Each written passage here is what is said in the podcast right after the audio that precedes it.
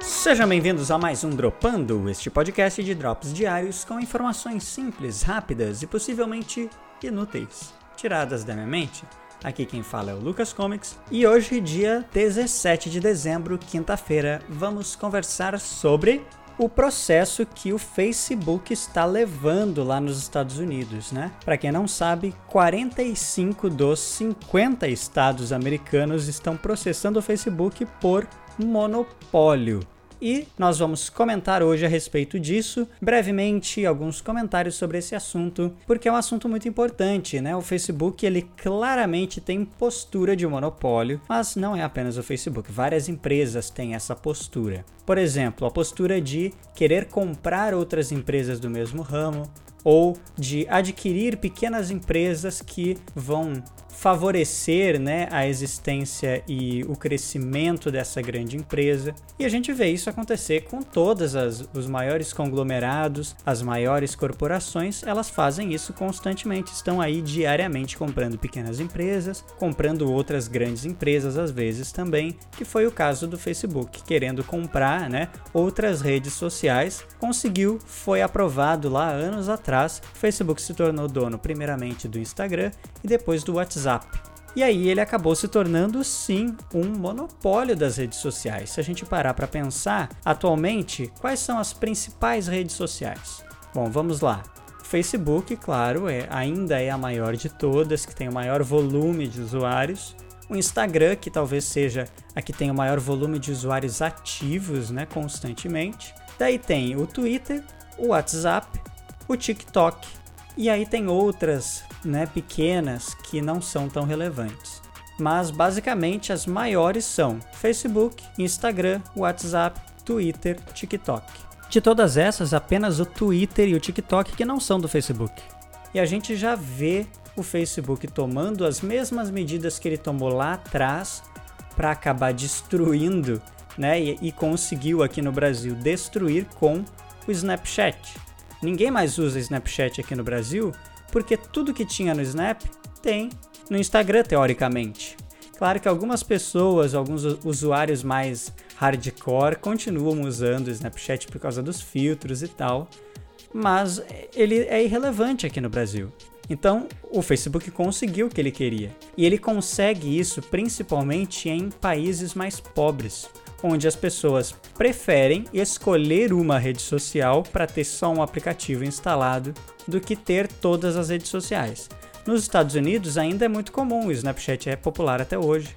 Mas, por exemplo, o TikTok, que é tão popular aqui no Brasil e no mundo todo, e nos Estados Unidos também, enfim.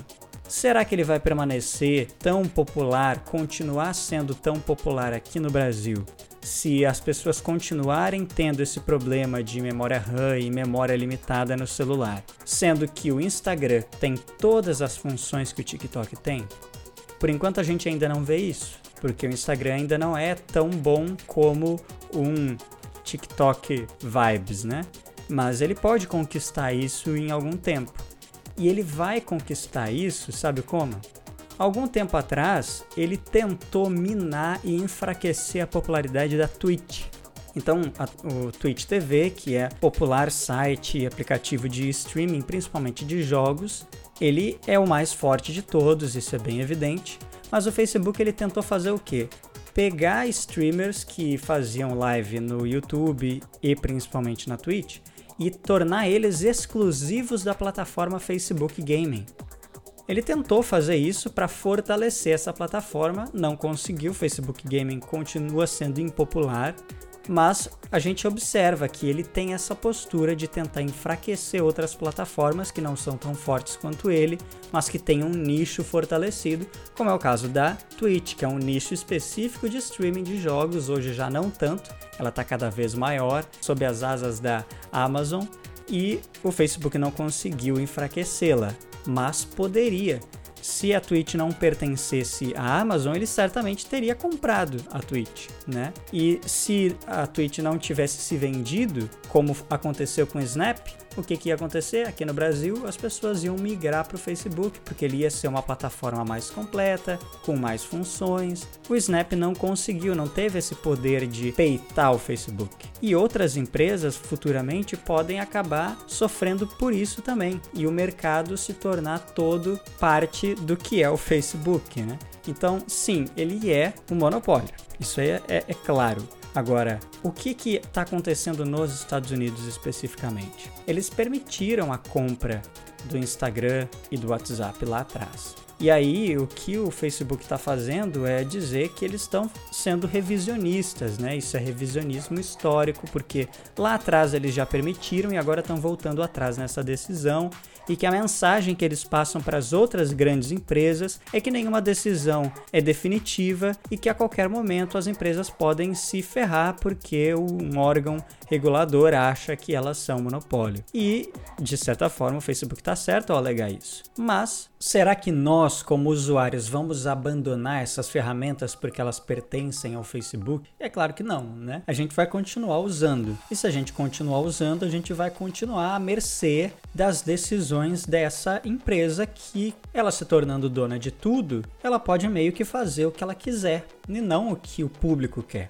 Eles dão a falsa sensação de que estão tomando decisões que são interessantes para o público. Não, o público quis isso, por isso que a gente manteve essa ferramenta, por isso que a gente fez essa mudança nesta ferramenta. Mas isso é uma plena mentira, é uma óbvia mentira, né? E tem muito a ver com manipulação das pessoas mesmo, que faz total e completo sentido, né? Se a gente observar aí, nos últimos anos, o Facebook tem sido responsável primário em conflitos e decisões políticas importantes de nações grandiosas, né? A gente não vai entrar em termos detalhados disso, mas a Cambridge Analytica lá e todo o procedimento que envolveu manipular as eleições não só dos Estados Unidos e de outros lugares, evidencia isso, que o Facebook está envolvido sim com esse tipo de coisa. Então, dar muito poder para uma empresa como essa é cercear a liberdade e, com certeza, limitar as nossas escolhas como usuário dessas ferramentas, porque eles vão ditar para nós o que é interessante. E eles conseguem isso, eles conseguem tornar algo mais relevante e fazer a gente desejar aquilo não porque a gente quer, mas porque aquilo ali parece engajante, interessante, popular, né? Eles fazem uma ferramenta que às vezes não é popular parecer super popular, ou um influencer que não é tão bom parecer muito bom, colocando ele em evidência, e as pessoas acabam comprando isso. Então, eles conseguem manipular as pessoas facilmente. É claro que isso não tem a ver com teoria de conspiração. Isso é comprovado, isso é bem claro.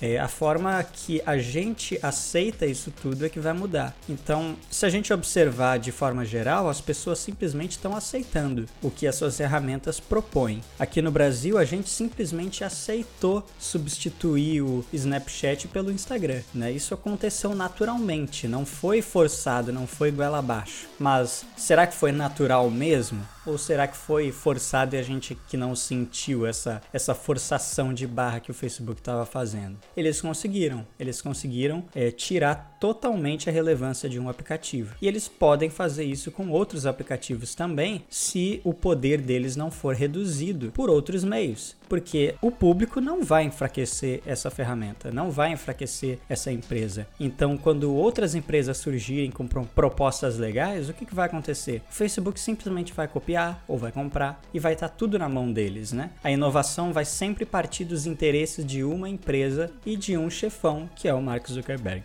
Bem, eram esses os meus comentários, eu agradeço a presença de todos, muito obrigado por estarem me apoiando neste projeto, muito obrigado por estarem sempre aqui comigo, sempre me mandando os seus comentários, as suas críticas a respeito dos programas que têm saído, alguns amigos meus especialmente aí que têm me ajudado muito. Vocês vão ter mais novidades aí a respeito de outros projetos.